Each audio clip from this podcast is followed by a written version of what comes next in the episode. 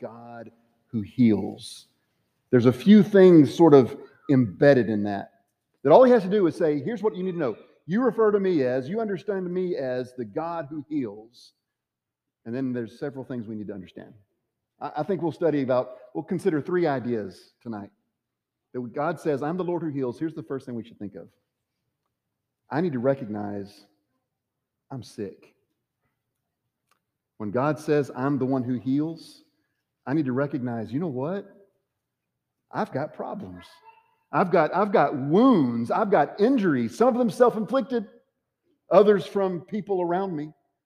But I have wounds and I have injuries and I've got problems and I need a physician.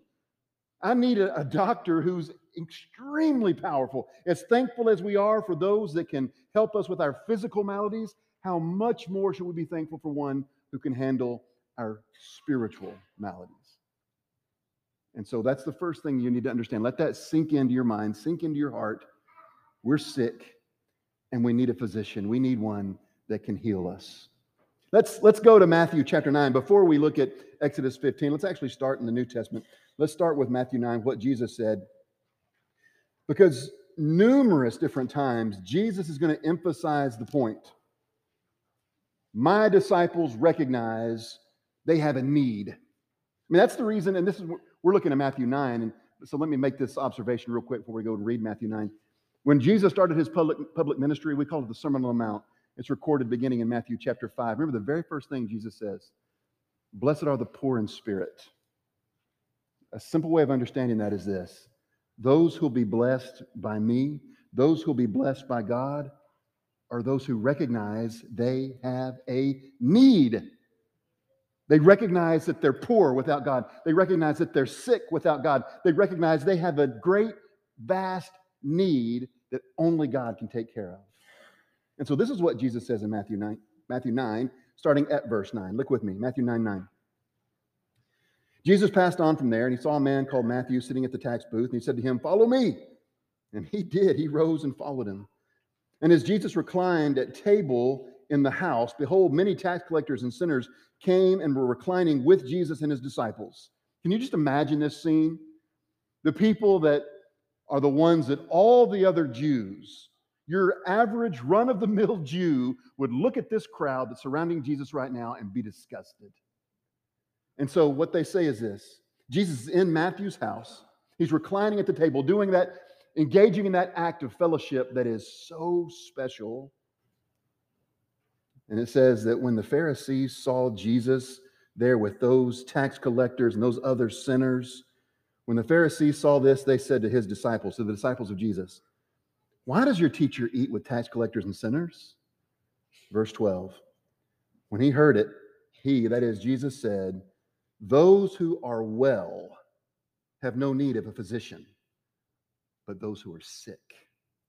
Go and learn what this means. I desire mercy and not sacrifice, for I've come not to call the righteous, but sinners. You could look in Luke chapter 5, verses 27 through 32, and the same story is told, the same bit of history is revealed there. That Jesus says, I've come to help those who recognize they're sick. I've come to recognize and come to help those who recognize that they have a deep need that just other people on this earth can't take care of. The smartest, most brilliant of physicians on this earth cannot take care of. There's only one who can. He said, I've come to help them. I've come to help those who recognize they need help. Jesus would tell a, a parable. We made reference to it briefly this morning. Maybe you'll flip in your Bibles to Luke 18 and look back at that well known parable about the, the Pharisee and the tax collector who go to the temple to pray, right? And you recall what we made reference to this morning was the haughty nature, the arrogant nature of the Pharisee.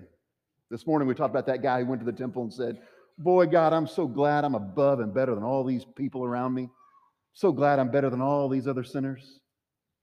You see, Jesus said, That guy didn't recognize he's sick. But then there's the other one. It says in Luke 18, verse 13, there was that tax collector Remember, who was it that Jesus was eating with at Matthew's house? Who was it that was at the table with Jesus? Tax collectors, among other sinners.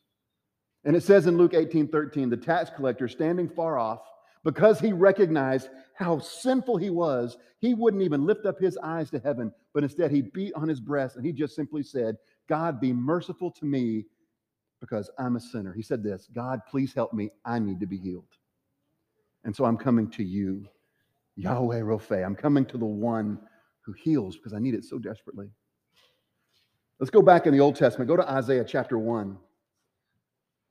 Isaiah chapter 1, there's various times where the Lord will be very direct, very forthright. Because, see, here's part of the problem.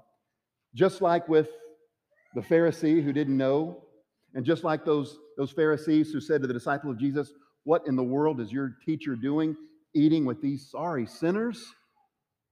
You see, sometimes we don't recognize that we're sick. And so when God says, I'm the one who heals, heals, you'd better recognize you're sick. You need someone who heal you. Because sometimes we don't. So this is what God says to those of us that that won't see it. Those of us that keep the, the blinders on, those of us that are so arrogant and think that we're perfect and all the others need help. Listen to what God says to sinners. Isaiah 1, let's start at verse 5. Isaiah 1 5. Why will you still be struck down? Why will you continue to rebel? The whole head is sick, the whole heart faint. From the sole of the foot even to the head, there's no soundness in it. You know what it is for something to be sound? You know, we talk about sound doctrine all the time. Sound means healthy, it means whole, it means complete, it means vibrant and alive. Sound doctrine is that which doctrine which gives life rather than death to people. And so he says, There's no soundness in this body of yours. It's unhealthy, it's sick.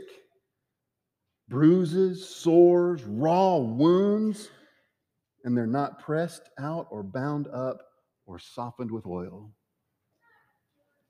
Long story short, you know why this person here that the Lord is describing is so sick and why he has these wounds that won't be bound up? Because he won't turn to the one who heals. And so this is a call from God. God will go on to say, You better just shut the doors of the temple. You better just stop all these things. I don't want to see you. I don't want to hear from you because until you recognize your sickness and my ability to heal, we're done. Because you will remain sick. You will remain in those sins, as it were, until you turn to me for healing. And that's one of the brilliant, beautiful, wonderful things. You just go over a few pages there in Isaiah. Go to Isaiah 6. And you know Isaiah 6, this is the passage where we have the, the call of Isaiah, where he's going to be called by God to go and preach the message of the Lord to the people. And God tells him up front, now listen, they're not gonna, they're not gonna like it. A lot of them are gonna stop their ears up and they're gonna hurt you for saying it but you got to go give them my message. But it says there at the beginning part of Isaiah 6 that when Isaiah sees the beauty and glory and wonder and power of God, that he recognizes his own sin. Isaiah 6 5, he says, Woe is me, I'm undone. I'm a man of unclean lips among a people of unclean lips. In other words, when I recognize the majesty and the glory and the power of God, I see my sin. I need help. I need someone to doctor and clean these lips. Okay, one last place on this. Go to Jeremiah 8. Jeremiah 8, because this is the reaction we should have when we do recognize that we're sick, when we recognize we have a problem, we recognize that we have uh, a sin issue, a sin problem that can only be taken care of by the one who heals. Jeremiah 8, let's start reading in verse 18. So, Jeremiah 8, verse 18. So when we know that we're sick, here's the way we should plead for deliverance. Listen to this. My joy is gone, my grief is upon me, my heart is sick within me. Behold, the cry of the daughter of my people from the length and breadth of the land. Is the Lord not in Zion? Is her king not in her? Why have they provoked me to anger with their carved images and with their foreign idols? The harvest is past, the summer is ended, and we're not saved. For the wound of the daughter of my people is my heart wounded. I mourn, and dismay has taken hold of me. Is there no balm in Gilead? Is there no physician there? Why then has the health of the daughter of my people not been restored? In other words, the recognition is I know there is a balm in Gilead. I know there is a healing power there because I know the Lord lives and resides there and sees. And so, after all this time of selfishness, after all this time of being injured and hurt and let down, I am now turning to the one who can fix things. We're sick, and we must turn to the one who heals. So, here's the second thing we learn. When God reveals himself as the one who heals, not only do we understand, okay, I'm sick and I need a healer. The second thing is God tells us, I'm the one who heals. So once you recognize you've got a need, you got to turn to a place, right? So if you're injured right here, right now, you can say, okay, I'm hurt, but where do I go? Might ask, where's the closest hospital? Where's the closest place where somebody can help? Where do I go? Well, God says, I'm the one who heals. Here's where we go to Exodus 15, where he reveals this to us. Recall we looked last time, Exodus 14, you have the actual Exodus from Egypt. The 10 plagues have just completed. Uh, the Red Sea has opened, allowed Israel to pass through, closed up on Egypt. The first part of Exodus 15 is the song of Moses, where Moses and the people sing and celebrate that they have been delivered by the powerful God. Then you know what happens next, right? They get out of Egypt, they start wandering. And so from then on, it's just a, a beautiful story of love and happiness, right? Never any complaining, never anything down. No, of course that's not right. They go, they complain. They're given something, then they complain. Then they're given something, and then they complain. And that's what's happened here. They've been away, get thirsty, they need some water, they complain. They get hungry, they need some food. God gives manna and quail and all these things. So they, they go through these cycles. And so that's one of the cycles we're in here. Go to Exodus 15, verse 22. Exodus 15, 22. Moses made Israel set out from the Red Sea, and they went into the wilderness of Shur. They went three days in the wilderness and found no water. And when they came to Marah, they could not drink the water of Marah because it was bitter. Therefore, it was named, that's why they called it Marah, because it was bitter water. And the people grumbled against Moses, saying, Well, what shall we drink? He cried to the Lord. The Lord showed him a log, and so he took that log and he threw it into the water. The water then became sweet. The Lord made for them a, a statute and a rule, and there he tested them, saying, If you will diligently listen to the voice of the Lord your God, and do that which is right in his eyes, and give ears to his commandments, and keep all his statutes, I'll put none of these diseases on you that I put on the Egyptians. For listen to this. He says, Here's how he reveals himself I am the Lord your healer. And so that's who he tells us that he is. I'm the Lord your healer. So they came to Elim, where there were 12. Listen to this description of where they come. It's a beautiful thing that God gives them. There they were 12 springs of water and 70 palm trees, and they encamped there by the water. Doesn't that sound like a place that only God could invent? The multiple springs of water, the multiple palm trees. It's as if you're going from a place where it's it's ugly and it's it's hot and there's nothing to drink and there's nothing good and then all of a sudden here's the most beautiful sight you've ever seen. Maybe the very first time anyone ever said a sight for sore eyes right here because it's something beautiful and wonderful that only God could give. And he does it in the context of saying, I want you to know I'm the one who heals. Now, some 67 times in the Old Testament, God refers to himself, or the writers of Scripture refer to God as the one who heals. And that's going to be in every kind of context. God is one who heals water. Well, we just saw that. There was water that was undrinkable. And God says, Do X, Y, and Z, and I will heal the water. It'll be something you can drink. It'll be the best thing you've ever had in your mouth. He heals water, He heals nations, He heals land, He heals all kinds of things, including healing people. He heals everything. In Isaiah chapter 30, at verse 26, the Bible says that the light of the moon will be as the light of the sun, and the light of the sun will be sevenfold as the light of seven days in the day when the Lord binds up the broken. It's, here's what I want you to say. Let me, I should have prefaced this before I started reading. There's a, a progression here where the writer, where the prophet is going to say, here's how wonderful and powerful God is. Take the most beautiful thing you can conceive and, and think of, and then make it seven times more beautiful. Then make that even seven times more beautiful, and then make that even more beautiful. And it says, and this is where we get to our God, the one who heals and restores those who thought it was over. So I'll start over Isaiah 30, 26. The light of the moon will be as the light of the sun. So there's your increase. Light of the moon, yeah, that's beautiful. It's not as intense as the sun. In fact, the moon only reflects the sun. So the light of the moon becomes the light of the sun, as it were. And then the light of the sun becomes sevenfold powerful. And then it's the light of seven days. In the day when the Lord binds up the brokenness of his people and heals the wounds inflicted by his blow. It's a beautiful thing to see and know that God heals. Let's go to the Psalms real quick. Psalm 103. Psalm 103. There's a couple different places here I want you to make note of that are truly incredible about this description of who God is and what he does for us. So, Psalm 103, let's start at verse 1. 103, verse 1. Bless the Lord, O my soul. Sounds like a song we sing sometimes. Bless the Lord, O my soul, and all that's within me. Bless his holy name. Bless the Lord, O my soul, and forget not all his benefits. Well, here's a starting list of some of his benefits. He forgives all our iniquity and heals all our diseases. And one of the things we're going to see is that those two concepts are closely linked. Go to Psalm 147. 147.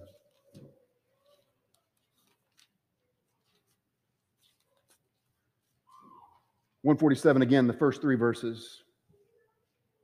147, verse 1 Praise the Lord, for it's good to sing praises to our God, for it's pleasant, and a, a song of praise is fitting. It's the right thing to do to sing a song of praise to this God. Why? Well, the Lord builds up Jerusalem, He gathers the outcasts of Israel, He heals the brokenhearted, and He binds up their wounds. He's the one who's so powerful that He can name and number and direct the stars. But what we're concerned about is that He's the one who binds wounds. This is who He is. This is who He wants us to know who He is. He's the one who heals. So there we go. We've got the first two items on the list, but ready for the third now. God says, I'm the one who heals. Okay. I'm sick. Oh, okay. And you're the one who heals. So the next thing that I want to know, especially as I stand here in the 21st century, I want to know well, how in particular, how specifically do you heal? You, you've revealed yourself to us in all this time as the God who heals, but how do you do that? Because I, I, I, admit it, I, I, I submit, I bow before you, I acknowledge you as the God who heals. Now, please show me how. So that's the third thing. The third thing is that the Father sent his Son to heal us. Go back to the book of Matthew, the Gospel of Matthew. We're looking at several things here in Matthew that'll make this point for us very clearly. Because we're going to make the move, just like the New Testament does. We're going to make the move from Jesus doing certain things physically. Jesus literally placing his hands on people and, and healing their physical maladies to teach the lesson and make the point that he's here to heal spiritually. So, Matthew chapter 4, beginning at verse 23. Matthew 4 23, the Bible says, He, that is Jesus, went throughout all Galilee, teaching in their synagogues, proclaiming the gospel of the kingdom, and healing every disease and every affliction among the people. So his fame, his fame spread throughout all Syria. And they brought him all the sick and those afflicted with various diseases and pains, those oppressed by demons and those having seizures. They brought paralytics and he healed them. And so, of course, great crowds followed him from Galilee to the Decapolis, from Jerusalem and Judea, and from beyond the Jordan. People came from all over to be healed by the one who heals. And so, what does Jesus do?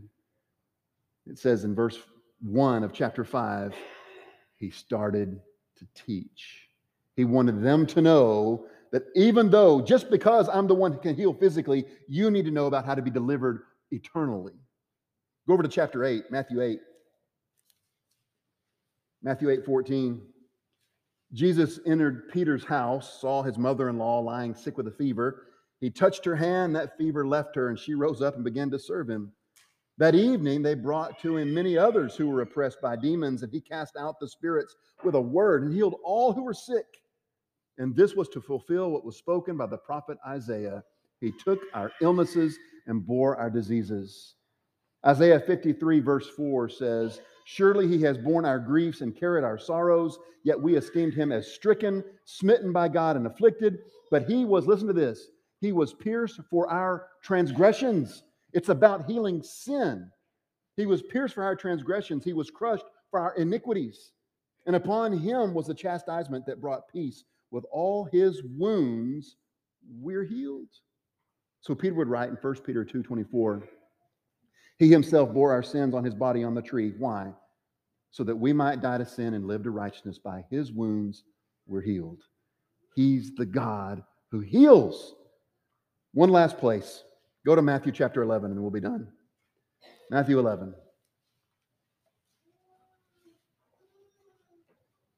Because as we get ready to, re- ready to read this, I want you to think through it one more time. God says, Moses and all the people, you need to know who I am. Among many other things, I'm the God who heals.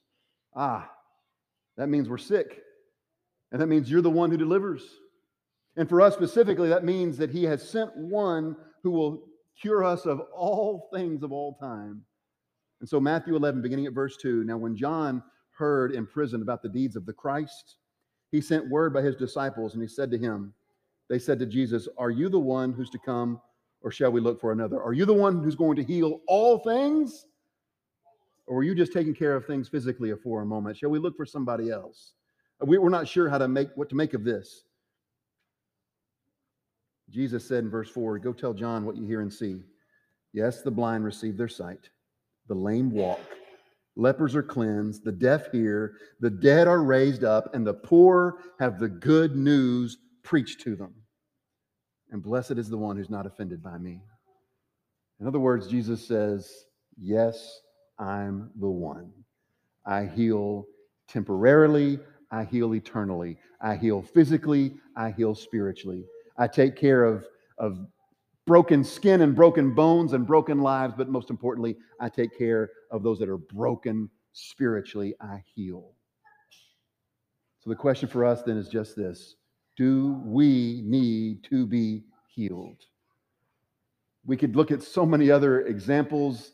Uh, we think of Naaman in 2 Kings chapter five who had the leprosy and, and he needed to be cleansed and he was told to go wash. Well, guess what? Today, right here, right now, when there's people who come before the Lord recognizing that they're broken, recognizing that they're sinners who need to be saved, you know what they're told? Be washed in the blood and you'll be healed. Jesus saves, and it says in Titus chapter 3, verse 5, Jesus saves according to his own mercy by the washing of regeneration and the renewal of the Holy Spirit let us be thankful. Let's give thanks and praise for the God who heals. Because as we understand, every last one of us needs healing. And praise be to God, He has sent us the solution in Jesus the Christ. Do you need to fall upon your knees before the God, ask for mercy from the God who heals? Well, guess what? This is an opportunity this is a blessing from the God who heals for you to your wounds be bound up, even here and now, while together we stand and sing.